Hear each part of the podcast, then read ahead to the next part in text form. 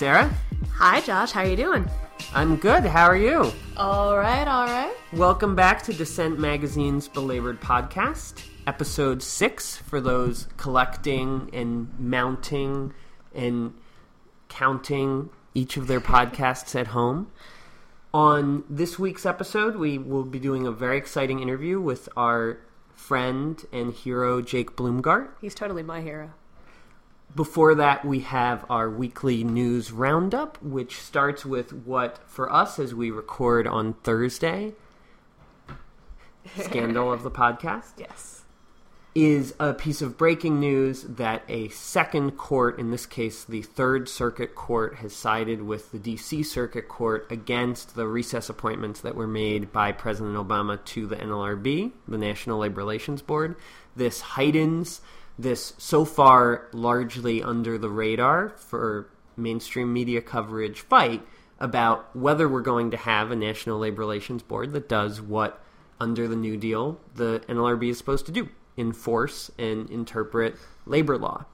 This is a fight that stretches, in some sense, to early in Obama's term when the NLRB lacked necessary appointees for months. You can blame it on Republican obstruction fairly. You can blame it on a lack of aggressiveness from the president fairly. The president, early in his second term, made recess appointments that Republicans decried as unconstitutional. You have back and forth a, a, series of workarounds around workarounds on both sides, and now a situation where the courts, in some cases at the circuit level, have sided with Obama. In other cases, again, this is the second one where we've seen a circuit court side with the Republicans, saying that these NLRB appointees were not legal. Going forward, labor unions are hoping that Obama will fill the NLRB with new appointees, particularly because whatever the disposition when it gets to the Supreme Court of these cases, we're going to have vacancies increasing on the NLRB going forward. By the end of the summer, you'll have, unless those positions are filled, less than the required three nominees anyway on the NLRB. And so there's a real question about the ability of the NLRB to function something that concerns many labor leaders, despite all of the criticisms that have been made of the extent to which the NLRB actually enforces the law or restricts companies from union busting or protects workers' right to organize. And this may also lead to a showdown around filibuster reform, an area where the Democrats had an opportunity and chose not to take it this year to do something about the real problem of obstruction in the Congress. So that non optimistic news roundup note leads us into the rest of the news roundup, which you could give the sub headline Look Who's Striking Now. Sarah, who's striking now? Well, they're not striking yet, but they they may well be soon. Um, at the San Francisco Giants Stadium in California, um, at AT&T Field, um, I really love the corporate, you know, whose name is on it now alphabet soup of these stadiums. Anyway, um, the concessions workers who are um, part of Unite Here Local 2, um, they are. Well, they voted to authorize a strike, which means that if the negotiations that are still going on as we record um, do not end satisfactorily, um, they may well go on strike. This is 800 workers who haven't had a raise since 2009. Um, not that this is a surprising story by any means these days, right? We know about a lot of people who make low wages working in food service or um, retail or anything else that have not had a raise in many, many years. Um, so, as our friend uh, Travis Waldron reported at Think Progress, um, if things go badly, there may be a strike at the baseball stadium. A different kind of strike at the baseball stadium, rather. Also, authorizing a strike this week janitors who work for contractors cleaning Target stores in the Twin Cities, who've gone on strike, as I reported for the nation before, for one day, have authorized a strike for June. This is a campaign like some of the other ones we've discussed on this podcast, where you have an alt labor group, a community organization called uh, CTUL in the Twin Cities, which is in this case working closely with SEIU, the Service Employees International Union. In the Twin Cities, unlike the fast food campaign or the Walmart campaign, the organizers from CTUL have explicitly told me that they hope to win collective bargaining for these workers as members of SEIU. This is also a case where you see organizing at various places in the supply chain. These employees have pointed the finger at Target for some of the working conditions they experience, including entrances that are locked while workers are inside overnight. Target has said the responsibility ultimately doesn't lie with them because these are their contractors. Of course. That's always how it goes, right? Who else is striking now, Sarah? So, striking right now here in New York are legal services workers. Um, they are part of UAW Local 2320, and I met these um, legal service workers, workers last year um, on May Day, and they were picketing in front of what what is actually the New York Times building, but the office for the legal aid um, com- legal aid services is in that building.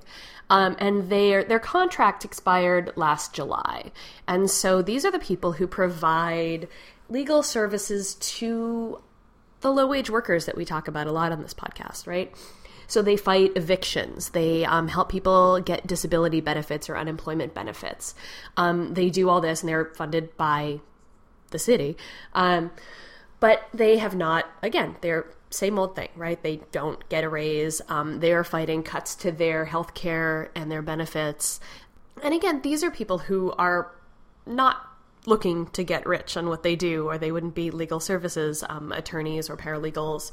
But it just shows you once again everybody, right? Whether you are in a white collar profession, in a blue collar profession, when you're service workers, when you're janitors, when you're construction workers, when you're port truck drivers, you're still all everyone is getting squeezed right now. So the legal services workers are on strike, and um, they have a wonderful actually image up on their Facebook page. We'll put a link to it at dissentmagazine.org um, with the legal services workers holding up signs um, explaining why they're striking. So it's really worth looking at. Also striking this week, we saw the fifth fast food strike in six weeks, this time in Milwaukee. So we've now seen workers on strike in both Michigan, where we saw historically, arguably, the birthplace of private sector unionism in the U.S., and then a devastating defeat with the passage of a so called right to work law, and in Wisconsin, where we saw arguably the birthplace of public sector unionism in the United States, and then a devastating defeat with the so called budget repair that was pushed through by Scott Walker. This, this fifth strike involved, organizers said, roughly close to 200 workers. It involved both fast food and retail workers. It was followed on Thursday by the release of a report by the New York fast food campaign about wage theft. That's when your boss doesn't pay you wages that they're legally legally obligated to. That survey put out as part of that report by the Fast Food Forward campaign showed 84% of fast food workers in New York who'd been polled saying they've experienced wage theft in the past year. Attorney General Eric Schneiderman's office confirmed to me for The Nation that the Attorney General's office in New York has issued subpoenas to at least one major fast food company. This could be an additional front in this comprehensive campaign by these groups that we see locally in each of these cities trying to find some way to force these companies to say yes when it's very clear that these fast food companies want to say no. So it's really interesting, right? This has been going on now since November, since the first strike here in New York, and um, we've both been reporting on it for several months. And one of the, I mean, the first thing that I get asked whenever I talk about it, tweet about it, um, have any sort of conversation about it is like, okay, but what's next? What sort of we've seen one day strikes, successful one day strikes in now five cities, um, but what's next? And then the other question, because these are sort of the two things that are weighing on us as we watch this happen is that there really seems to be sort of diminishing returns in the media at least, on the attention paid to these stories. That there really seemed like there was less interest this week in Wisconsin. Wisconsin, which, of course, like when Scott Walker's quote unquote budget repair bill, his bill taking away collective bargaining from public sector workers, Wisconsin blew up, but also Wisconsin's social media and local media, independent media, really blew up and paid a lot of attention. And this week, there was not a whole lot of that. And the strikes were in Milwaukee, not in Madison, so maybe that's part of it. But still, we're seeing people not seizing onto this the way they did the first couple of strikes, um, at least in terms of social media and in regular media presence. As reporters who cover this, we both have to sort of struggle to make these stories different each time. But how how do you think that this is going to end up playing out? I think escalation is one of the real challenges for organizers as any in any campaign. Either you win, and then there's the challenge of what do you do after you win, or if you make some kind of progress, the question is how do you continue to escalate? Not only for public attention, but because if you can't keep a company guessing, then it's very hard to convince the company that fighting you is going to be more painful than conceding to you and having to sit across the table and bargain with you. And so on the one hand, there's the question of how campaigns maintain public interest. Long term, though, if you're going to beat these companies, I think you're going to have to develop a base of worker leadership and an infrastructure within the campaign that is exponentially larger than what we've seen so far. And in some cases, actions that aren't that press friendly do that. One of the things we saw early on in the Walmart campaign was this series of skirmishes that took place in individual stores right. where it may have been one worker bringing a few coworkers to confront one manager, getting no, getting in the process no media, yeah. but developing leadership to be able to pull off something bigger. And so I think one question for the campaign is to what extent are you seeing the development of worker leadership within these individual stores? To what extent are you laying the groundwork for exponential growth? But in terms of the goal of actually forcing these companies to the table, Right. On the one hand, we're talking about a very, very difficult goal. But I think on the one hand, it would take exponentially larger strikes and greater numbers of cities involved in the strikes. And on the other hand, a strategic, comprehensive campaign. That's part of why I think this move on wage theft is interesting because right. we have seen whether it's the Restaurant Opportunity Center, an alt labor group, or cases where unions have gone after local employers, that when you do it in a smart way and in a way that doesn't depend on the law to save you, bringing legal scrutiny and bringing media scrutiny to cases where companies allegedly are breaking the law can be another weapon in this overall comprehensive campaign. These are the campaigns that unions turn to in large part because, as we mentioned in opening the podcast, the NLRB is non functional. And even when it's functional, it's arguably non functional. Exactly. What do you make of it, Sarah? We've seen an unwillingness on the part of the mainstream media to cover labor stories for quite a while, right? There used to be a labor section in every newspaper. Now there's a business section in every newspaper, and if you get one labor reporter, you're the New York Times. Um, and so you do actually have to do things differently to capture that media. But I wonder about the one day strikes are certainly striking, right? As we've said before on the show, that they're a great spectacle, right? You have these wonderful pictures from Milwaukee this week of the workers taking the street and banner drops and all of this, and it's it's great, right? And it makes for great media. But the real story is going to be told, like you said, in between those big media moments. And it's both a lot harder to get attention from people who are not labor nerds like us, um, when you're not doing something big and spectacular, but also it's really important to keep that up and to find different ways to tell your story that aren't just we had a strike and here's how bad we have it. Because that story people sort of know by now that you know fast food jobs are i don't think actually that anybody in this country is surprised to hear that fast food jobs are terrible jobs. The story that we have to figure out how to tell next is what happens next and and how a win for these workers is a win for everyone. the story of the strikes, the story of the campaign, and the story of the media's coverage or non coverage of this and other stories are all stories that we'll continue to follow here on the Belabored podcast, brought to you by the wonderful Dissent magazine. We now turn to an interview with a wonderful Dissent magazine contributor, our wonderful friend, exemplary human, and outstanding journalist Jake Blumgart. Jake is based in Philadelphia, where he's a freelance journalist, researcher, and editor.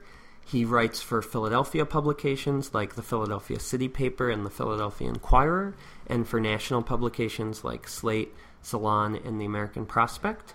And we're delighted to have him here today to talk about a few of his recent stories. Hey, cuz this fight that we got is on us. Show these CEO who's boss who they try to show us. Show up, cause this country was built on just us. But even Lil Reese know in this struggle it's just us. So Welcome, Jake. Hi, guys.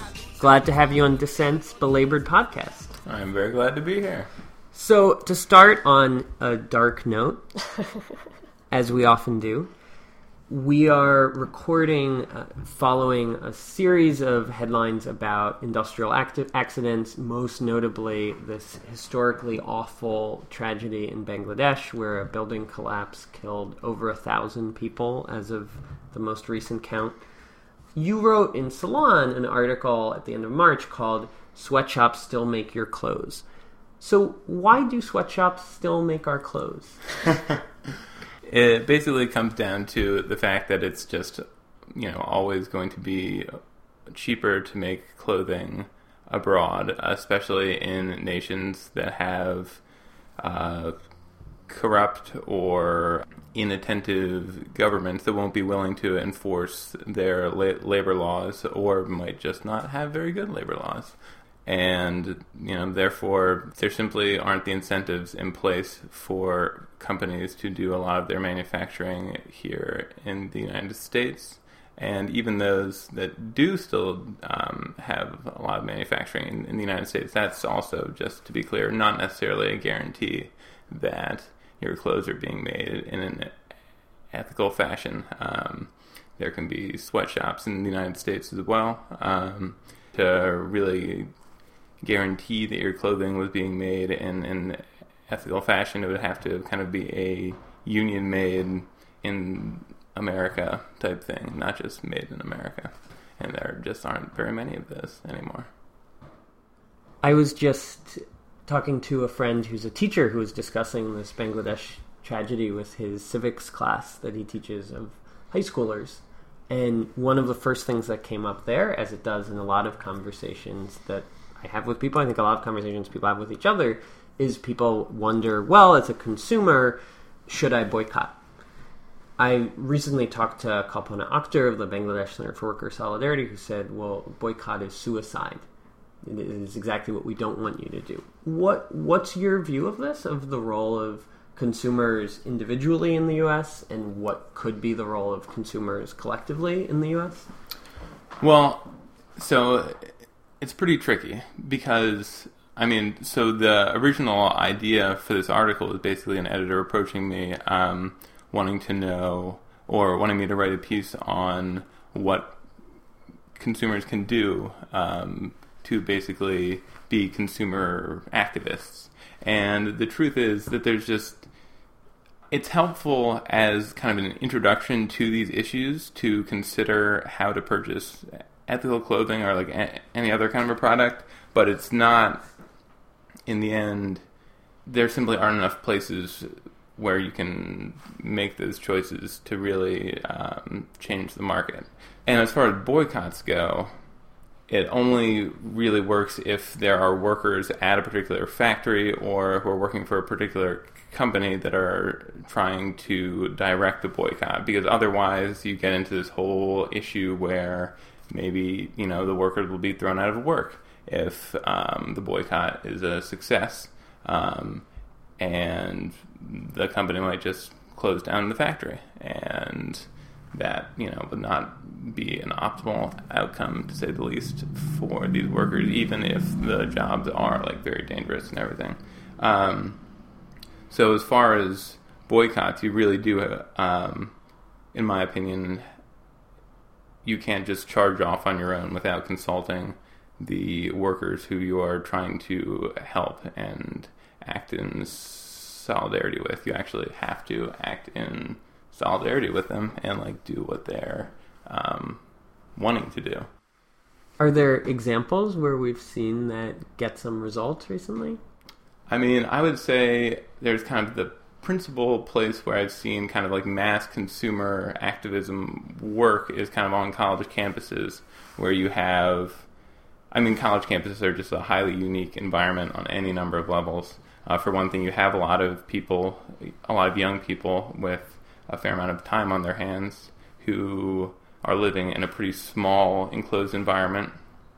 And on top of that, you know, colleges tend to want to avoid bad PR and, and and you know attract more students, and so you have you basically have points of leverage that are lacking in the wider consumer markets.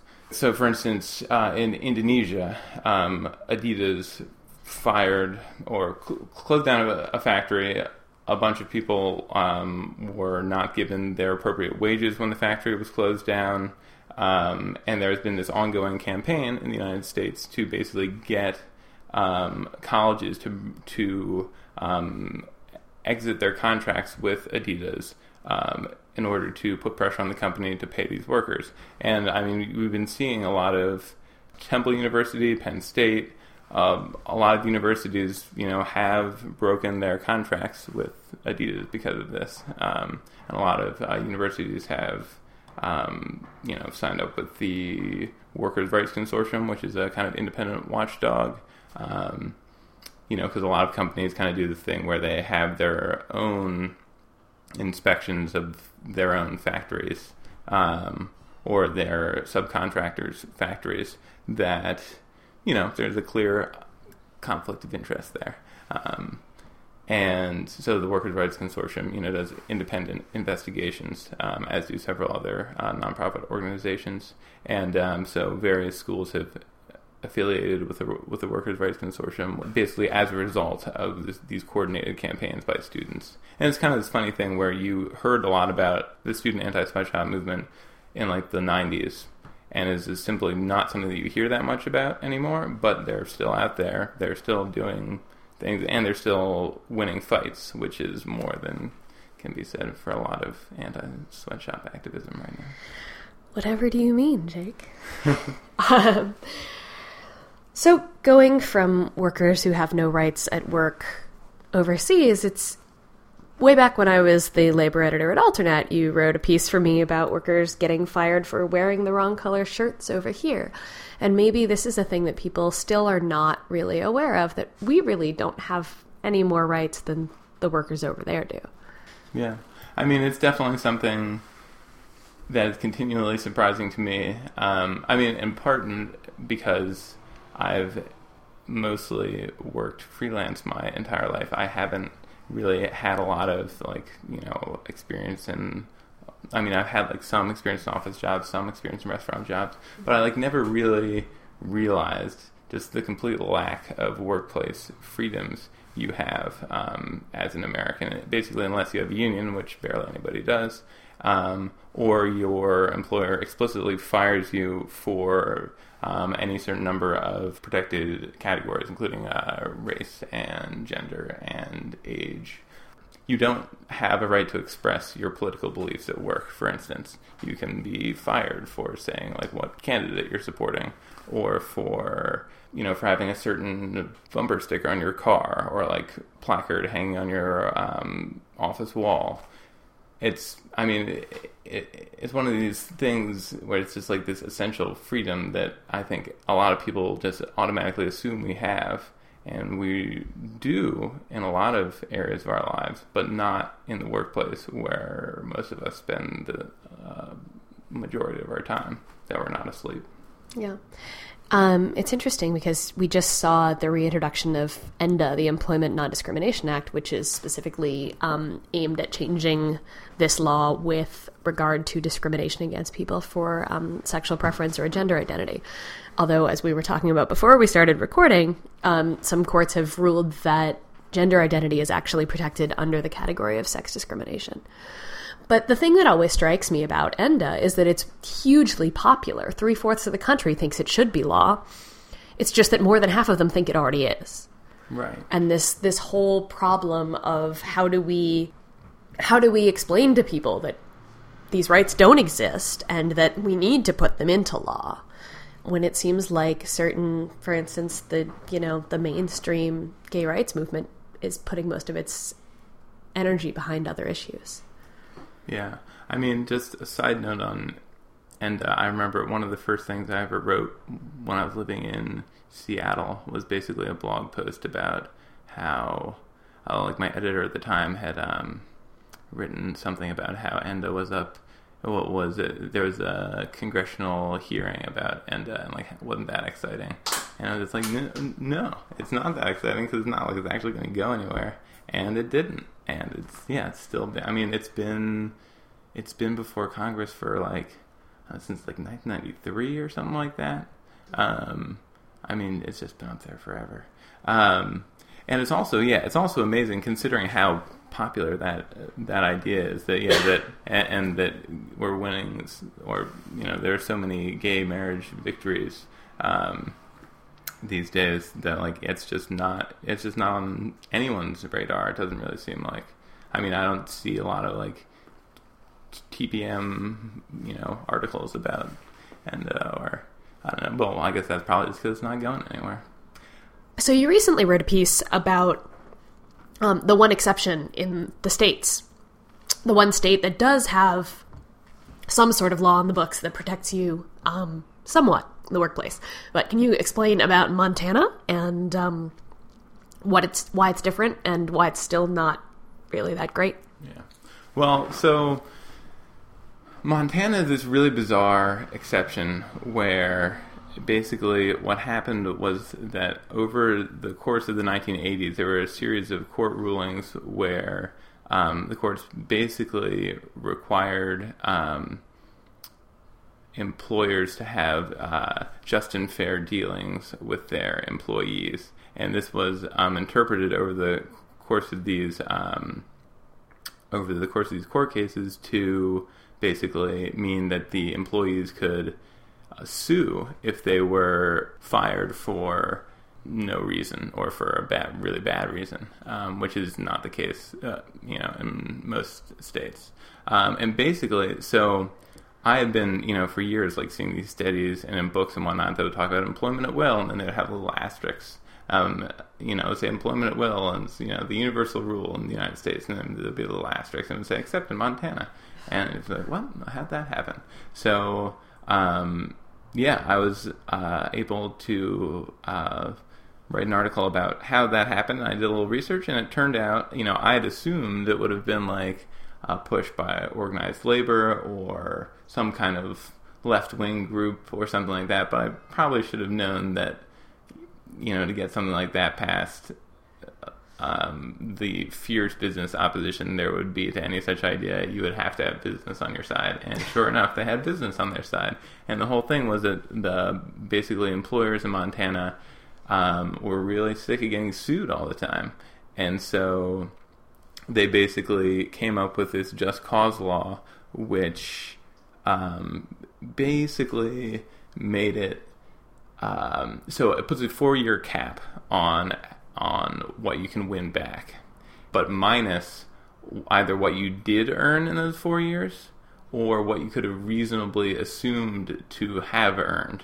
So, for instance, let's say you're getting paid ten dollars an hour, um, and you get and, you get the sack for some terrible reason, and you can like go to court and try to get um, your money your money back, basically, or for, for those four years, but um, I forget what the exact Montana minimum wage is. It's a little higher than the national minimum wage, but they can assume that you would have. So even if you didn't have another job in this, um, Eh, eh, in the time it's taken you to sue, the amount of money you end up getting back, you know, minus the seven eighty five, I think it is Montana minimum wage, hourly minimum wage.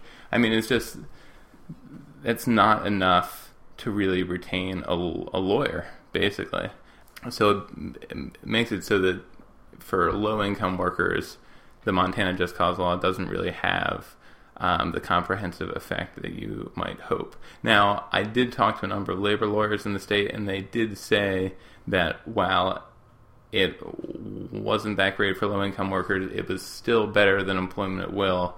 Basically, employers are much more careful when they're um, firing people in Montana, which is better than nothing, I guess. And also, if you do have a higher wage job and you get fired for some totally bullshit reason, you um, you know can get uh, you know the amount you can win back is substantial enough that uh, a lawyer will take your case.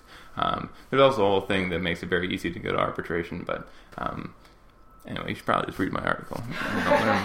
Um, Good plug there, Jake. Good plug. um, so, in the end, right, we're talking about the Montana legislation, which isn't very good, the odds of getting anything through this Congress, um, and also the sort of historic weak point that the labor movement is at right now. What do you think is more likely? Some oh, the face he's making right now is amazing, our listeners. Um, but yeah, what what do you think is more likely that people will win something through sort of shop floor organizing, or that um, will pass anything to change this in Congress? Jake looks like he's gonna cry. I mean, I just. I mean, I'm gonna have to go with shop floor organizing just because the last, you know, five years have completely.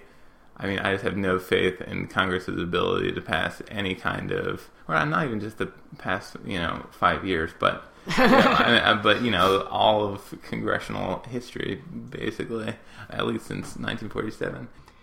So, Jake, full disclosure, I'm rooting for you to be the first belabored guest since Chicago Teachers Union President Karen Lewis to work a Star Trek reference into an answer. As as we close the interview, there's still time. No Uh, pressure. There are a, a couple other pieces you've written that we want to quickly ask you about. One is a, a really majestic and majestically depressing feature for Next City called Has Atlantic City Reached the End?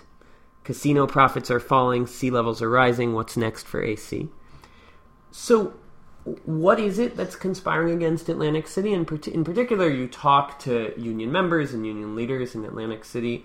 What does it mean to be a member of the union in Atlantic City given the forces that are conspiring? And what is it that the union could be doing to create some kind of better future for that city that has been really an island of good wages and good benefits comparatively in that region? Yeah, well, I mean, it's super tricky. So basically, Atlantic City had uh, the monopoly on East Coast casino gaming for a very long time, and even when the Indian casinos started coming in and like Connecticut and whatnot, I mean, really, AC's principal market has always been the Philadelphia metro region, Jersey, and New York. Um, and so the Connecticut casinos, uh, I guess, like maybe took a little bit of their uh, of that edge away from them on the New York market, but on the whole, they pretty much reigned supreme. Um, in 2006, Atlantic City had peak casino uh, win, I think, of like 5.2 billion dollars, um, and that's when the Pennsylvania casinos started coming in and it's been a, almost a complete reverse in those six years since. 2012 saw um, um, Atlantic City's casino win fall like a little over three billion, so that's a two billion loss in six years. One of the things I found really impressive is you do have this very powerful um, casino workers union in Atlantic City, um, and in any other industry that had seen their profits just nosediving like that, the workers would be taking it on the nose. But because so many of the um, um, workers in Atlantic City are unionized, they've only just negotiated their first concessionary contract, I think last year, I believe. Which and in the end, uh, and, and, and I'm pretty sure that their healthcare is still all paid for, and I mean it's just very impressive what they've managed to hold on to considering how badly the industry in that town is doing. As to what the union could actually do to make Atlantic City itself a better place, it's it's also kind of tricky because honestly, a lot of the union members don't live in Atlantic City because it's predominantly very low income. There's a lot of urban blight. There's a lot of uh, poor urban development decisions made in the 1960s, which just resulted in a lot of vacant land. A lot of people don't want to live there, and so they've and so the work a lot of workers simply live in the suburbs. So the unions, I guess, you know, chief concern hadn't necessarily been like reviving Atlantic City as like a city in and of itself, um, so much as like you know keeping the industry um, steaming along. I mentioned previously on Belabored um, the strike at the Fat Salmon Sushi restaurant in Philly. And um, you wrote a piece about it for Working in These Times. And the one thing that I did not hear about when I talked to them before that episode that you wrote about very well was this like the wage theft in this restaurant was happening because the employers the employees had to take a test on the menu can you explain this Yeah. craziness I mean, so anyone who's ever worked in a restaurant, um, for the most part, has had to take a menu test of some kind. You know, it's because you can't just go up to the table and the you know server is you know asking about a dish and you're just you know drawing a complete blank. Um, but in this particular restaurant, they didn't just have a menu test. They had four menu tests. And the amount of your tips that you were allowed to keep, um, which, you know, clearly is problematic, to say the least. and blatantly illegal Eh, right. That's, what, that's kind of what I meant by by problematic. problematic we mean. Um, so there's a beverage test. If you pass the beverage test, you get to keep 70% of your tips. Then there's a short menu test, which um, allows you to keep 80. A slightly longer one that allows you to keep 90. And then there was a super long, complex one that will allow you to keep 100%. Um, now, this menu is uh, apparently extremely complex. And As a former sushi wait- waitress, I can testify to that. and um, on top of that, one of the workers I spoke with, you, you couldn't just take the test whenever you wanted. So she took the test, uh, the the final, you know, get to keep all your tips test, um, and and she and she, you know, um, and so she she takes it, she fails. Um, and then she studies really hard and comes in a couple days later and goes up to the boss and is like, "Hey, um, I would like to take that test again." He's like, "Sorry, gotta wait till next month." So there, you could only take it once a month. Was the other thing. Now, the positive news that I've heard is that since the workers have been speaking out about this and on on strike, um, the uh, employer has apparently stopped doing that, um, which is good. so, um, yeah, yeah, that was an incredibly s- screwed up regime at Fat Salmon for a while there. yeah, I that it reminds me weirdly of standardized testing, right? That like suddenly we're introducing standardized testing in high stakes testing into the restaurant. Um, so yeah, I Our, our final question is: How is the new Star Trek movie? it, it I, I gave it a B minus in that I always like watching movies with big space battles that have like a medium amount of like pretty witty banter, but on the whole, it's they put all that cool action sequences in the trailer, so I already saw them all. It's I hate when that happens. And it happens all the time. They've got to stop doing that. And uh, then also, Benedict Cumberbatch is in it, who I love because he's in Sherlock, which is the best. But um, he's just completely wasted and basically just scowls his way through the entire movie and is not given anything particularly fun or interesting to do other than be the bad guy. So. If you don't have anything else going on, you should maybe see it. Or if you get to go for free, like I did, you should. But otherwise, Belabored podcast now with movie reviews. Look for Jake's review at City Paper. Telling lies, everything is getting high except our wages. How we supposed to live our lives if we're just laboring? All we get is minimum. System keeps on killing us. President don't give How much do we love Jake Blumgart, Sarah? we love Jake a lot, Josh. Those of us who love Jake so much that we need a daily fix of Jake Blumgart can go to www.jakeblumgart.com. Also, please check out his book review in the current issue of Dissent on the Republican Party and labor, you can imagine that sparks fly. As we close, we turn each week to our segment, Arg, I wish I had written that. Everybody's favorite segment. Sarah, what is filling your veins with such rage that blood and oxygen cannot even fit within them anymore this week? So this week, um, and it has been before as well. Um, uh, the piece is by a writer who I have fangirled so hard that I have made my friend um, invite us both out to have whiskey together so I can tell her firsthand that I love her. Organizing? Um, exactly. So her name is Sarah Nicole Prickett, and the piece is at a, mag- a website magazine called Bullett. Um, and the piece is called Who Are the People That Get to Make This Thing We Call Art? Um, and it's a piece about the Frieze Art Fair, um, it, the labor struggles around the Frieze Art Fair, um, about making art and who makes art, about class, about who art is made for, um, about Scabby the Rat and the Cooper Union struggle right now among students there to keep Cooper Union free. Um, I am not an art person, really. I don't. I have never taken a single art history class. I do not know who most of the people that she mentions in this piece are, um, other than my friend Molly Crabapple, who is the one that I have forced to introduce the two of us. Um, but Molly talks a lot about who gets to make the art, who actually makes the art, that a lot of these big name famous artists um, actually pay assistants to make the sculptures to make the projects that they then sell for thousands, hundreds of thousands of dollars um, to rich collectors.